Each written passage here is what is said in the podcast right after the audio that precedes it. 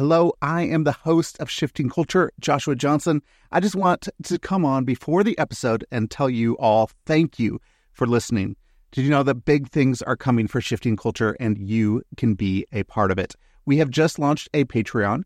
When you become a monthly patron to the show, you will get our episode ad free, get early access to episodes, be able to download episode guides, and get bonus shows. Go to patreon.com slash shifting culture to support all that we are doing. Your support means that we can continue to help the body of Christ look more like Jesus. Again, go to patreon.com slash shifting culture. Thank you so much. Now, on to the episode.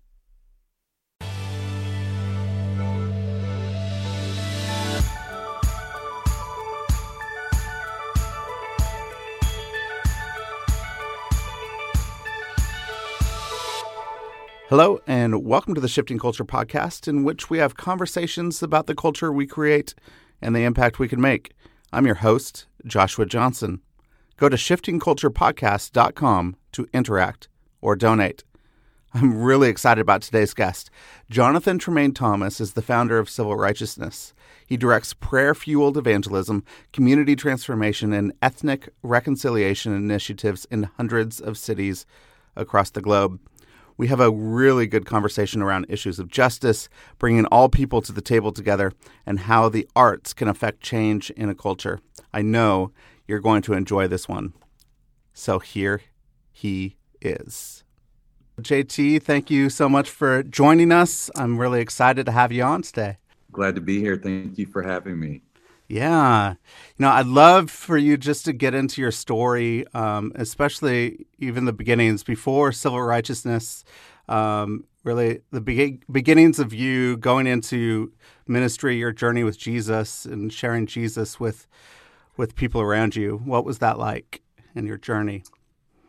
Yeah, absolutely. Well, I was really blessed to be raised in a family that feared the Lord. Um, both of my parents um, were raised in the church and uh, or raised me in the church and um, so my earliest memories really mm. my testimony is like that of david you know where yeah. he said you've been the god of my youth and mm. and that's my story my testimony um, but i i distinctively had a few marking encounters with yeah. the lord uh, you know that i can remember from like 12 years old at a summer camp mm-hmm. uh, to um, you know later in in life particularly in high school and in college college was really where uh, i would say the call to full-time ministry really uh, was solidified i had a young man who was built like me same height as me same complexion mm. and he tried to actually rob me uh, mm. but the the robbery turned into a four hour conversation with him about Jesus, and he ended up giving his life to Jesus. And, wow!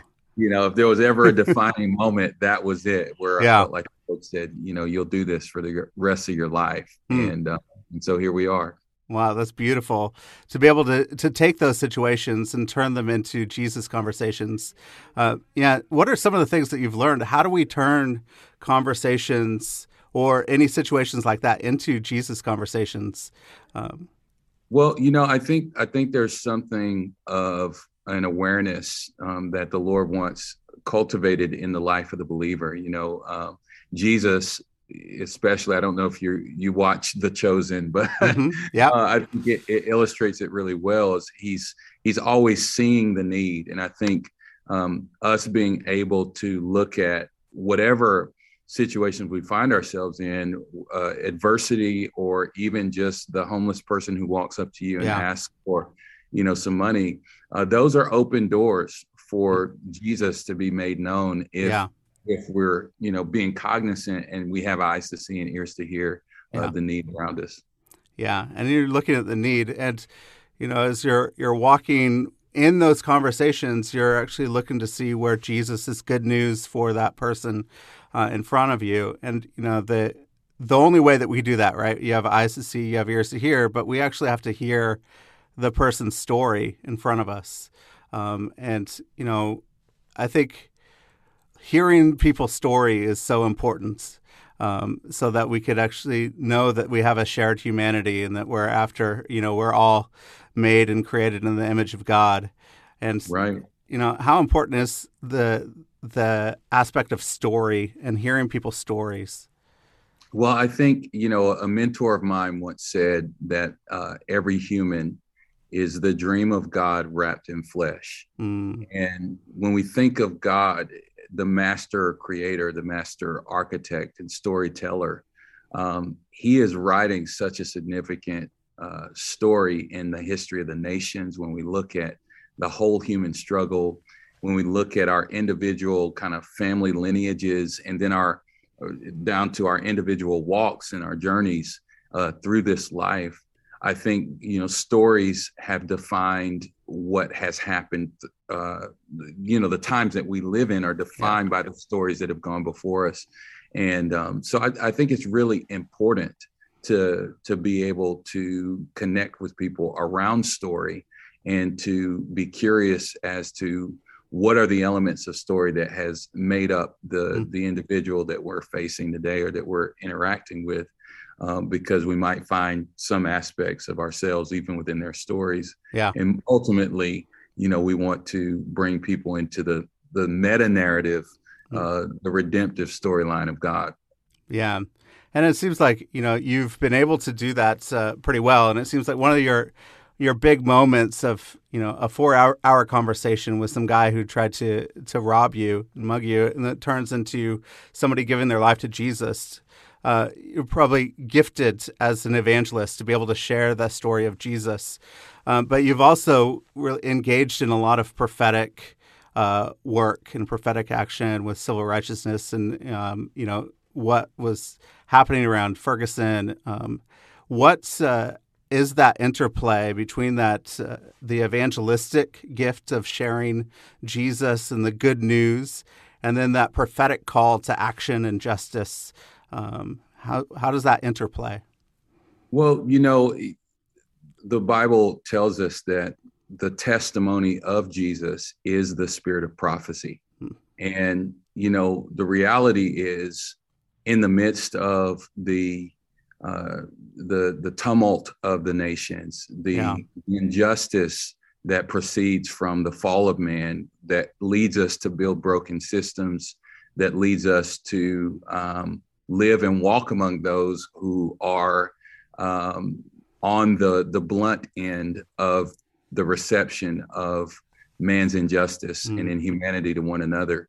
Um, it presents the the most the clearest opportunity for Jesus to be made known because he is first of all he identifies with the weak and the broken in Isaiah 53 as the man of sorrows. He's described right not as the one who has it all together, but in fact, the one who's deeply broken mm. uh, and who's rejected. And so there's the, the personality of Jesus that I think we have to find in scripture mm. when we begin to talk about and look at any type of justice work or scenario where justice is being demanded. We look at um, how he took injustice within himself and walked in our shoes and, and embodied Hmm. the brokenness of humanity and then took our brokenness. So that presents an, o- an opening for the person who says, well, you know, what can Jesus do for me? He doesn't, Jesus isn't present in my right. mourning or in my weakness. And it's like, mm. no, wait a second. If you are broken and oppressed, you are most, he most identifies with you. He lived and dwelt among yeah. the broken and yeah. sought after the broken. But then, you know, I would say on the other side of that, is that he then passes that uh, that entrance. He he gains victory over our brokenness, right? right? But then he commissions us to be the bearers of that good news of mm, the victory. Yeah. And we can't we you you don't bear good news in a place where there's no bad uh, right. without without without being in a place where there's bad news, right? Yep. So he commissions us, hey, you go in as the good news bearers in the place where mm. there's bad news in the place where there's mourning, I'm the one who turns mourning into dancing and sorrow mm. into joy. And I, you know, Jesus wants to partner with us and us partner with him in being the good news bearers, not just in what we say, but indeed, like literally yes. through our actions and him living out the embodiment of that um, or embodying that victory through our presence and through our witness. And so that's what has really compelled uh, compelled me and compelled us as a movement um, to encourage the church that you know as as more and more conflict and kind of the darker it seems like it's yep. getting culturally this is the finest moment for the light to to break in and to break yeah through. yeah that's beautiful yeah tell tell us a little bit about your journey uh, to starting civil righteousness and what does it actually mean to engage in a way where you're present in places uh, where there's uh, there's great injustice that's happening well yeah you know my journey, I would even say, started um, with questions that I began to ask as just as a as an African American male. Um, you know, in I'd say when I was 12 years old, I just began to I had to do a history mm-hmm. lesson um, where in this class we had to write a paper about what period of time we would choose to live in if we didn't live in that era. So what what mm. era of human history would we live wow. in? And I was at 12. I mean, so this is early 90s. I'm I'm thinking back and I'm looking, you know, 30 years earlier, the 60s. I'm going, uh, things were rough. I'm, yeah. I'm, I'm pretty glad I wasn't alive then. And then I'm going back 30 years earlier and I'm going, uh, the Great Depression, and sharecropping and uh nope I, am pretty good there then let's go back 30 more years and 30 more years and, and i'm sitting here and i'm going wow at any other point if i were alive at any other point in history mm. then i have a problem you know um yeah in, in many ways at least within american history uh, and that sorrow like a deep sorrow and a deep kind of existential question mm. uh, a, a, sense of of you know, why? And Lord, if you are who my parents say you are, then why have we gone through slavery? And why why do people hate one another according to skin color? And why do people oppress each other? So I began to ask those deep questions before I even understood what those questions, the wow. the, the, yeah. the gravity, the weight, the gravity of them. And so I would say civil righteousness began in that moment mm. because it began with the tears, the sorrow, and the burden, so to speak. You know, and when I read Nehemiah, when I read Jeremiah, Jeremiah wept over his people. Yeah. Uh, Nehemiah wept over the condition of the brokenness. Mm. You know, and that weeping was what was really the power that ultimately led to the answer and the response. Yeah. Yeah. Now you carry something and you carry an ass- assignment. So I say that that's that uh, in light of the fact that so through my collegiate years, I noticed segregation on our college campus. You know, it mm-hmm. wasn't a legally segregated campus, right. but it was a culturally yep. segregated campus. And um, I wrestled and walked through uh, those identity sh- struggles, really, of, you know, what does it mean to be black, but yet have white friends? And, yeah. uh, you know, what does it mean to, um, to, to live a, a really multi ethnic and multicultural um, uh, experience, even in that environment, when a lot of the cultural norms pushed against it. And so um, when Ferguson broke out, I'll, I'll, just fast forward when Ferguson mm. happened in 2014, and it really ripped the the the the facades and the band-aids off of America's wounds. Yep. Um, it just, just became really clear that uh, that we've had generational wounding in this nation, trauma even that's been passed mm. along that's never been healed. And um, I began to ask the question, Lord, what what would you have us do? And so the Lord had me and my family move uh, to Ferguson, hmm. And the the more we engaged, the the deeper we realized, you know, this onion, this is an onion. you know, this is not just an isolated incident, but man, there are depths to this um, that we need to give our lives to serving and uh, see if we can can dig into this and find the balm of healing, which yeah. has to be one, you know. Yep. And uh, and so ever since then, we've been stewarding the ministry of reconciliation both locally and nationally.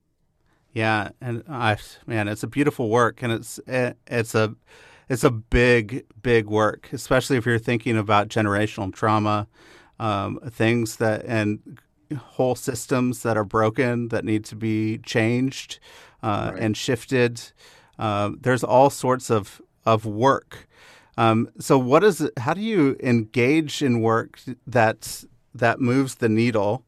Um, that's not. I mean, I've seen all sorts of of justice efforts in the world, um, and it looks like you know, in the world without Jesus, it seems like we shift the needle just a little bit. Um, and right. then there's all sorts of backlash because I actually don't think it's rooted in what it needs to be rooted in. Um, so, how do we, as followers of Jesus, root uh, justice in Jesus with Jesus through Jesus so that we could really shift that needle and we could really affect change and we could see every person for who they truly are as sons or daughters of the King. Yes. Well, I, I think that um, the the first key is understanding not separating justice from something that Jesus does, but but uh, or not extracting justice as just an action, mm. but beginning to view justice as a person, mm. um, meaning the person. Jesus is the person of justice, mm-hmm. and he is the person of righteousness. Mm. And so, justice is the outward expression of his character and his nature. Hmm. It is one of the it is one of the very essential um, uh, DNA threads of the kingdom of God. And um, you know, I think some strands of our of our faith, um, uh, you know, different denominational streams, so to yeah. speak, have even come out and spoken against the work of justice because right. um, they've seen, you know, the narrative of of a general kind of human social justice um, can mobilize people across all different faiths and backgrounds yep. because of that. Mm-hmm. Ultimately, that God shaped vacuum in our hearts, right, for eternity, right. Yep. eternity, longing for eternity, and justice is an eternal thing. Exactly. Um, yeah. So, but I think the first the first part of that is the us coming into an understanding that the first the cross is actually God executing justice on the earth hmm. and mm-hmm. vengeance and judgment on sin on our yeah. behalf. He's, so he's righting wrong things. That is that is the work of justice. Yeah. But it doesn't end there. Yep. It's it's the on the the ongoing manifestation of the finished work of the cross in our day and in our time in the mm. systems structures and the cultural the culture that we live in and it culminates in the fullness of Jesus coming back to yeah. execute justice. He actually mm. says he wages war on on nations. He treads the winepress of the nations. Hmm. Jesus comes to actually fully overthrow um, the systems of injustice and wickedness on the earth, which is what obviously we know the Jewish people, the the the Hebrew, the ancient Hebrews thought he was doing the first time. Yeah um, you know, and overthrowing the Roman Empire and all these different things. But the the reality is this understanding of of justice is central hmm. to who Jesus is and to the work of the kingdom. And so I think when we do understand that, it moves us in a different way. Secondly, I think we have to understand that um, temporal wins, meaning public policy is a win. We can advance yeah. the kingdom of God through public policy without a doubt. But that is not the only finish line. Right. That is not, and, and I think because the, the historic civil rights movement and other movements that have emerged even since then have targeted legislative victory as the finish line for real mm. justice and victory. A lot of times we feel like we're not even doing anything unless that is also the primary aim. Hmm. When in fact Jesus comes and and I think he demonstrates for us the reality of uh, the transformed heart and the transformed mind, the renewing, be transformed by the renewing of your mind. Yeah. Um, that that is actually the the probably the primary battleground is to destroy and demolish strongholds in the mind and at the heart level hmm. that then informs the way we build, dream, uh, zone our cities, architect our communities, uh, form our relationships, and engage with one another. Hmm. and so um, I think that's why we've gotten frustrated when we see um, we see certain things that look like justice. Yep. But at the core, they they still haven't dealt the full. They're not comprehensive enough to really bring the transformation that's eternal right. um, and that produces the fruits of the love of God that is ultimately what we see society longing for. Yeah. I mean, it reminds me, I mean, we have to get to this place of, of repentance, of saying, you know, we've been living one way, we need to live another way. You know, this repentance. And in the Greek, it's metanoia, uh, which, you know, really means above thoughts. Um, you know, Alan Hirsch, I work a little bit with Alan Hirsch, and he likes to say uh, it's like a paradigm shift. It's like having your mind blown. Um, and so you have to navigate with the with the mind, with the soul, and the will, so that you could actually change the heart. So we need those mind shifts, the the new thoughts. We need the transformative action of the of the heart, and we need the the practices um, yes. that and how do we live things out practically so that we could actually live a new reality and the reality should be a kingdom reality where you know as you're saying you know good public policy is is good but it doesn't go further far enough. And i think it's because uh, we are putting our our hope in a kingdom that is not the kingdom of god. We're putting our hope in the kingdom of America if we live in the states or whatever nation that you live in so that your the policy of that nation is going to enact change instead of the kingdom of God. Um, and so how do we yeah, how do we live as citizens of that kingdom and walk out and then invite people into that kingdom so that we can actually have this new reality on earth as it is in heaven? Well, I think I think part of the battle between you know the flesh and the spirit is understanding our citizenship. Mm-hmm. you know when we look at when we we have to constantly be reminded of our identity. Uh, and when we look at uh, abraham and the hebrews narrative that says he longed for a city whose builder and, and maker is god you know he he lived as a sojourner in the earth. And so i think we we live in the tension right between being seated with Christ in heavenly places while at the same time being citizens of America or whatever nation we're we're part of and and yeah. practically uh, how do we live with our neighbor who votes radically different from us or yep. who uh, was raised with certain biases and and paradigms that are contra- contrary to maybe even my very existence and yeah. and so to live between the, that tension uh, is is something we recognize, but we do have to walk. Um, we have to lay hold of what I say. My my enslaved foremothers and forefathers understood. They said they they really had a, a deep sense of their of eternity, yeah. and that the hope of eternity and the age to come and the goodness of God and the kingdom of God is what sustained them and gave them strength to be servants and to mm-hmm. and to be abused and to be you know all the different tragedies yeah. that they went through there was a a very real uh, and tangible sense of this earth is not my home hmm.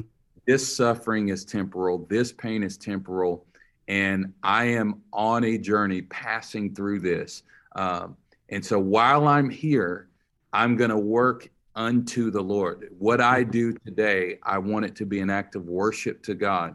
Uh, if I'm serving an evil master, I'm not serving them. I'm serving God. This is yeah. Lord. Let this be a credit to righteousness. You mm know, in my heavenly bank account. You yeah. know, and there's there's something we can learn from that in our day uh, that breeds, I think, humility.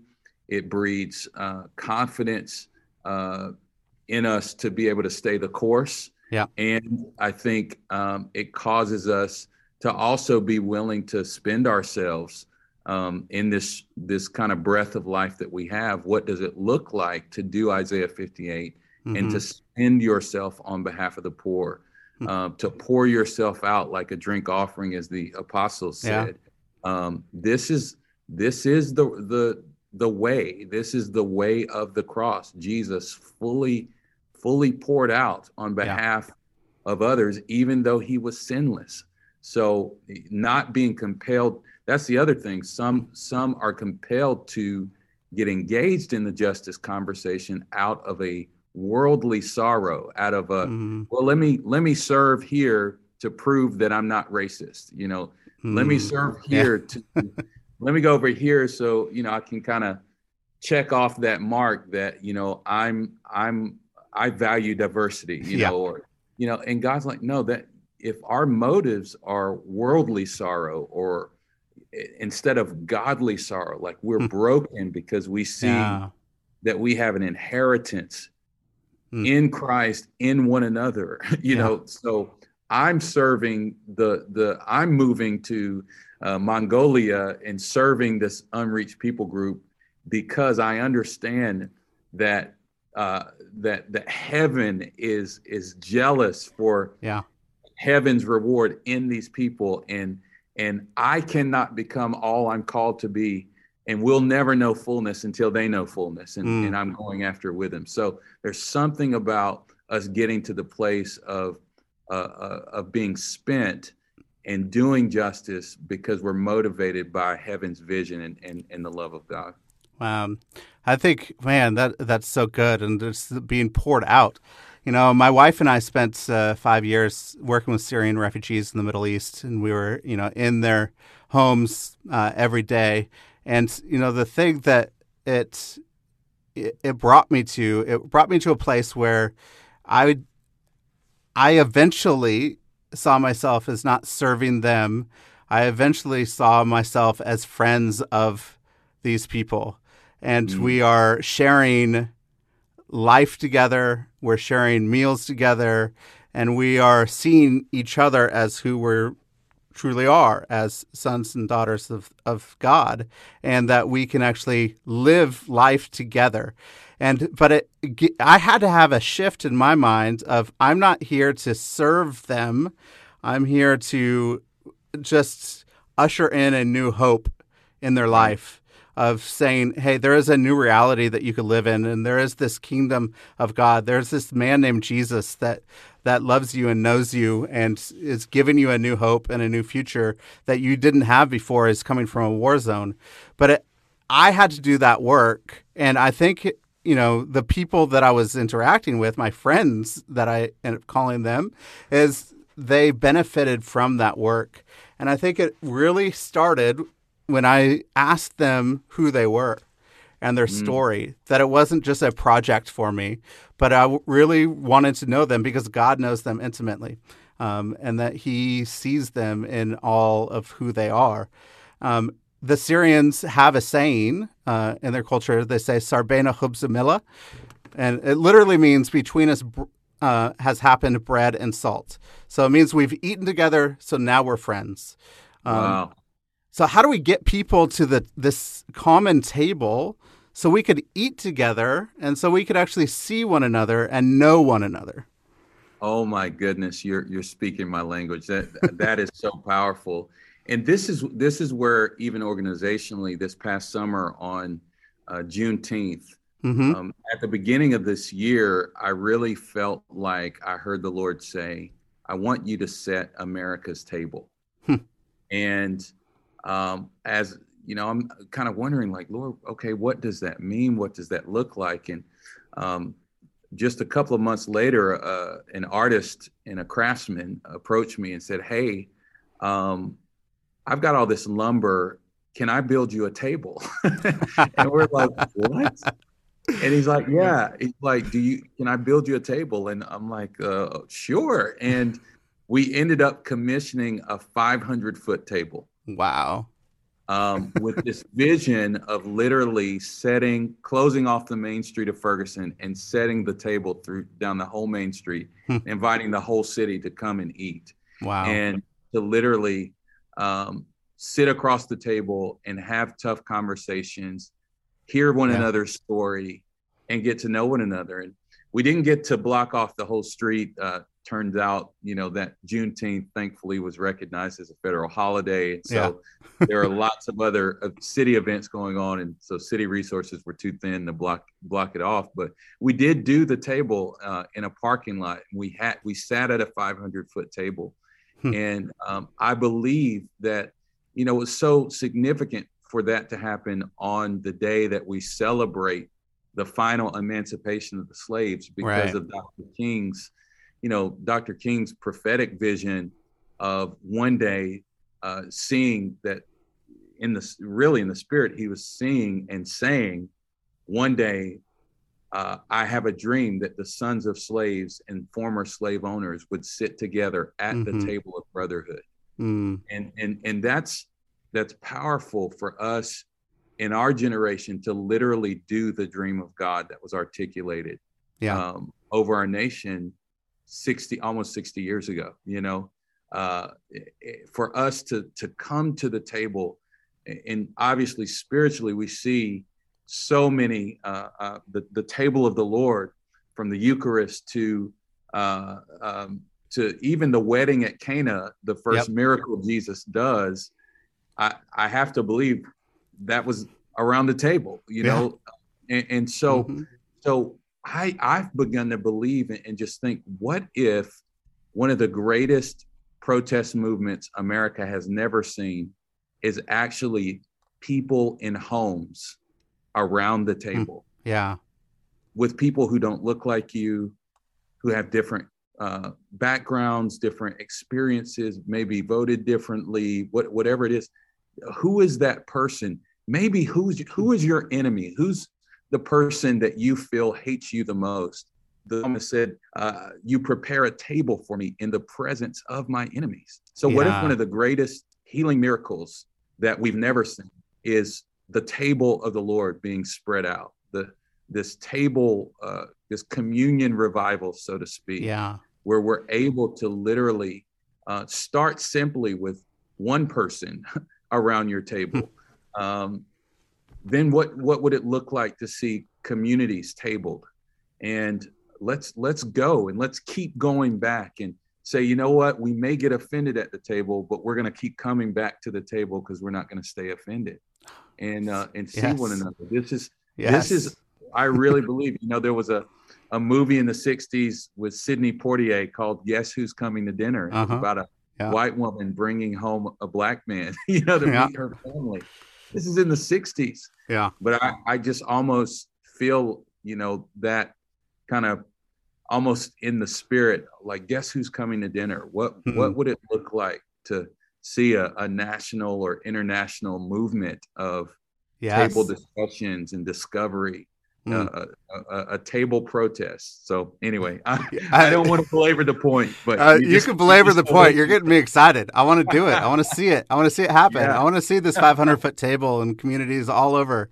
uh, the U.S., all over the world, um, and it's it's important. You know, my my four year old son came up to me. Uh, I don't know, maybe he was he was still three, and uh, he he's like, "Oh, I'm so I'm afraid of that person over there." And I asked him why he was afraid of him. He says, "Well, I don't know their name."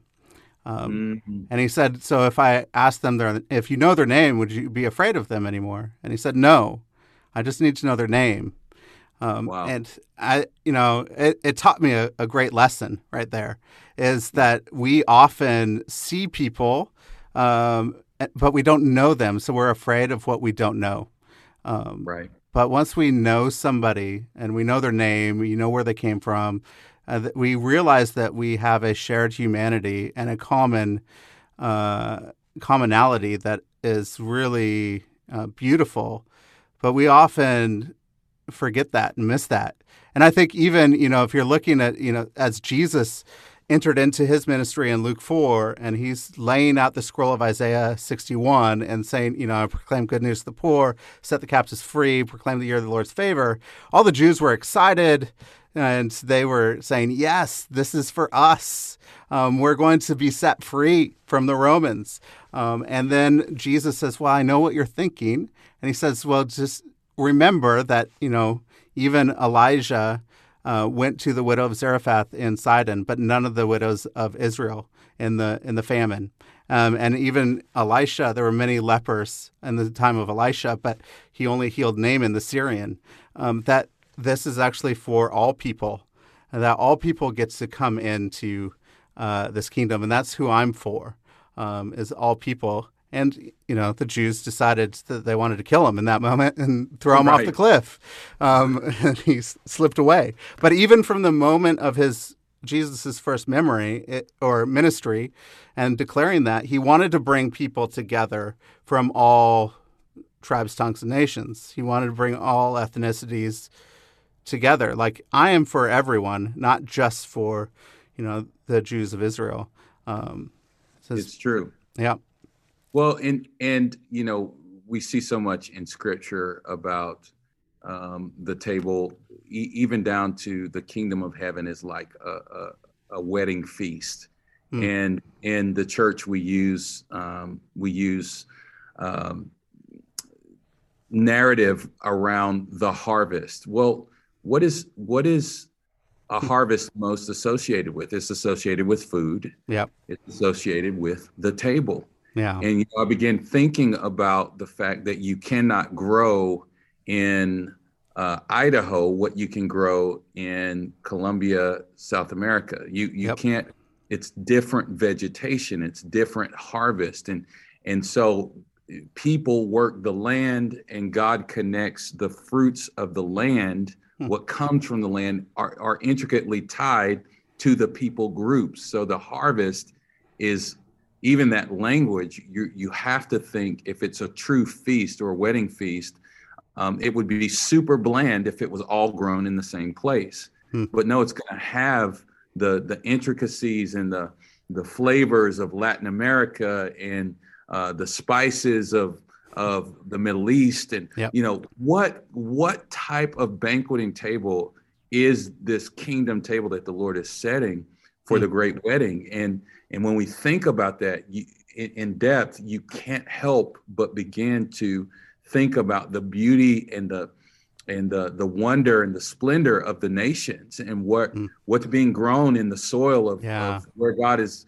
placed them to be stewards, you know, for a time. That Acts 17, the boundary lines that have been placed for us in the seasons and the times, and and so I'm just I, I I'm excited about this moment in history because all of the the tensions of our times are really inviting us to press into a much higher uh, understanding of God's heart for the yeah. nations and uh, the redemption that He's working through the pain of it all. Yeah, I know you have a you have a, a background in, in, the arts um, and acting uh, and doing some other other work. You created a media company, right? And uh, um, you know, one of the things. Have you listened to uh, I know that you're related to Nina Simone. She was your great aunt. Is that? And yes. have you heard the episode from Radiolab called Nina? No, I haven't. It's it's 12 minutes long, um, and it was uh, it came out in the wake of uh, the murder of George Floyd, um, and this African American uh, producer just tells her story of of that that weekend.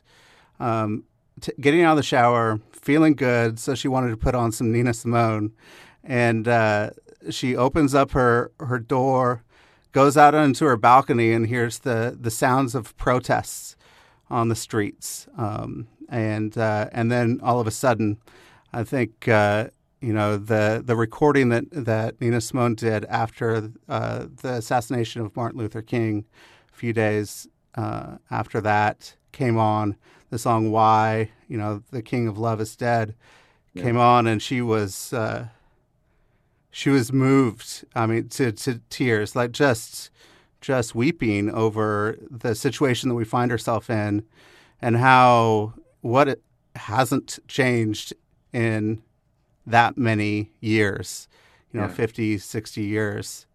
Um, it's, uh, you know, so Nina Simone was the the soundtrack to her to her grief uh, at yeah. that.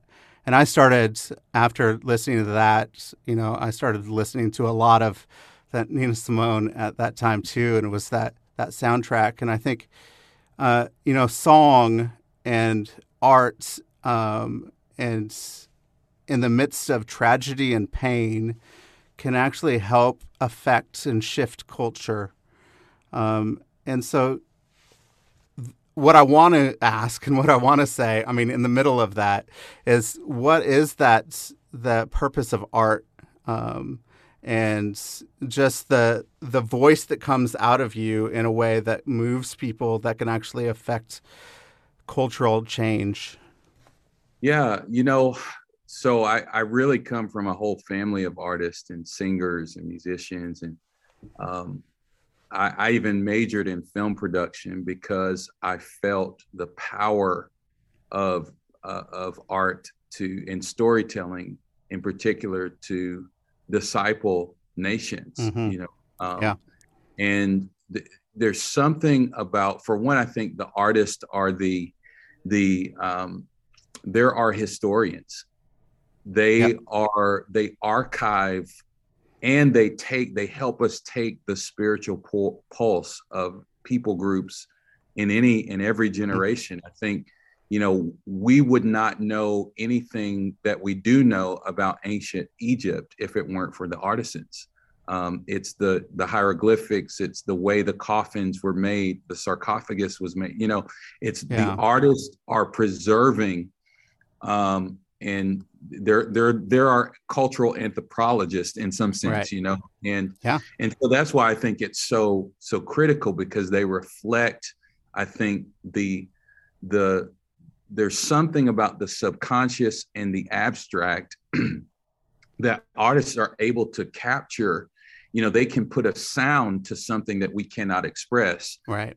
We we connect with god in our imaginations first yeah. you know Yep. Uh, when you read the Bible, if you've never been to Israel, I remember when I went to Israel and I actually was walking the land, all of a sudden things that I'd only been able to connect with and envision when reading scripture, I'm I'm in I'm imagining it until I get there and I see, and it's like, no, this is the place where the Sermon on the Mount happened. I'm yeah. like, oh, it's a real, you know, it's a real yeah. place, you know, and but so so there's something about the the realm of the the mystery and the mystical realm of God where he is real and, and where he exists. But ultimately we can only communicate um, about him in in a certain place of abstractness that I think artists are uniquely equipped yeah. and wired to operate in that space. Yeah. And so as a result, artists can have a very even even you know very secular, unsaved, uh, not following Jesus can have very can be very prophetic. Yep. Uh, because they're tapping into the realm of reality in, in many senses that God yep. operates in. And so I think my aunt Nina, um, she was she was a prophet uh, mm-hmm. She was raised in a prophetic culture. Our entire family, uh, mm. you know, were church planters and evangelists and missionaries, and she was raised in an atmosphere of revival, of heightened spiritual mm-hmm. activity. She understood the supernatural realm, and I believe that comes through. In fact, Elton John uh, and Madonna and Michael Jackson, believe it or not, they all sent mm. flowers to our family when she passed away Wow. But with, with the notes that they wrote, they were talking, you know, all three of them talked about how um, being at one of her concerts or watching her perform was was spiritual. You know, wow. it was yeah. it was called the High Priestess of Soul. There was um, there was something of the supernatural at work, and hmm. uh, for better or worse, but that's yeah. another conversation. Yeah. uh, but the reality is, um, you know, the art opens the doors for um, for us to engage, and mm. I think if if redemptively to really encounter God. And meanwhile, I think Aunt Nina was the she provided the the, the soundtrack for the lament right. of yeah the the black experience in America. She was the voice of lament, and you know we've had an under underdeveloped theology of lament in the yep. church. And so if the church can't lead in lament, then God raises up the yeah, the exactly. artist. Yeah. You know. Yeah. And I think that last point is really really crucial is that uh, I mean, in my humble opinion, that the church is not let out in, in things of lament or justice um, in which they, they need to, uh, because as you say, Jesus is the person of justice, um, and the church is the, I believe, the embodiment of Jesus to the world, um, and so we have to lead out in those areas, and if not. Uh, others will rise up in that wake because there's a void there that needs to be filled. Um, and so I'm just, you know, I just call the church to live it out and be the embodiment of Jesus and the embodiment of that person of justice to go out. Um, yeah, I just have uh, two questions right here at the end. Um, and the first one is if you could go back to your 21 year old self, what advice would you give? Ooh. I would say, I would say, know that it is the way of God to test what he approves. Hmm. Um, I believe it's James 1 that says, Count it all joy when mm-hmm. you endure various trials. Um, because there is uh, there is faith, there is character, there's perseverance, there's there are things that in order for Christ to be fully formed in you, 21 year old man, with all of your zeal and passion and vision, um, there is a cost, and that cost is the is through the crucible. You know, it's yeah. the cost is the cross. mm. you know, and yeah. um, and I, I would say that um, that I think, you know, especially today, a lot of 21 year olds, 20 somethings have deep desire for influence, especially with social media. Um, but there's a big difference between uh, having followers and having something truly to say. Yeah. And um, the way of of the cross, the way of formation, is uh, often invitations to the wilderness and to the desert. Yeah. And so I'd say 21 year old, get ready for your, for whatever measure of voice you desire to have, get ready uh, for uh, going and being with Jesus uh, in the wilderness for, for some days. Yeah, that's important advice. Uh, so good. Um, and then anything that you've been reading or watching lately that you could recommend? Yeah, you know, I'm actually, uh, this is maybe more exciting for someone who lives in the St. Louis area, and I wouldn't call it exciting, but it's called The Broken Heart of America. Uh-huh. Um, it's a, a, book about St. Louis, and um, the the Broken Heart of America, I think, uh, really embodies. Um, it, it's a book by a man named Walter Johnson, but it embodies um, the just the deep history of systemic injustice that has impacted all of America, but mm-hmm. that really um, was centered in the land here in St. Louis. And mm-hmm. it also it kind of that explains why Ferguson yeah. kind of the flashpoint that that that spurred us, that tipped us into the age we're in hmm. today. Mm-hmm. And I think it's really important for anyone who wants to uh, be impactful in justice work um, to understand. I think in America today, we we just have really short memories, and we don't yeah. often connect the dots as to how what has happened in history put, sets into motion mm. everything mm. that you and I experience today. Yeah.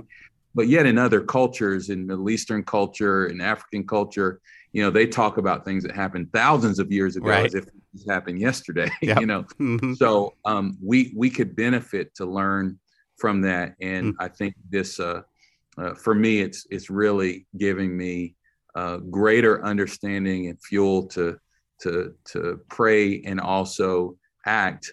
Um, because you know Isaiah 61, which you alluded to earlier with the Luke 4 pass, passage, uh, says that we will rebuild the the ancient yep. ruins. You know, the desolations of many generations would be raised up, and so mm in understanding generational desolation, um, it's been really helpful. Um, but most of all, I say that because I, I don't want people to read it to get more depressed, but uh, we're the people of good news. We're the yeah. people of hope. And so if it produces tears, um, God says tears are a good thing. Blessed are those who mourn, for they shall be comforted. Mm. And He'll use us, uh, He'll comfort us, and then use our, our tears to comfort others and to bring shalom. Mm. Amen. Well, JT, thank you so much. It was a privilege to to talk to you today, and I, I mean, I just really enjoyed it. It spurred me on to wanting to get a 500 foot table um, out in my road and bring people together. So, uh, yeah, it was really good. Thank you very much. Beautiful. Thank you so much for having me.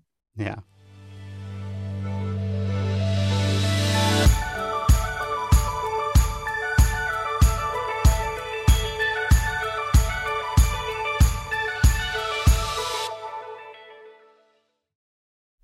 Thank you so much for listening to this episode.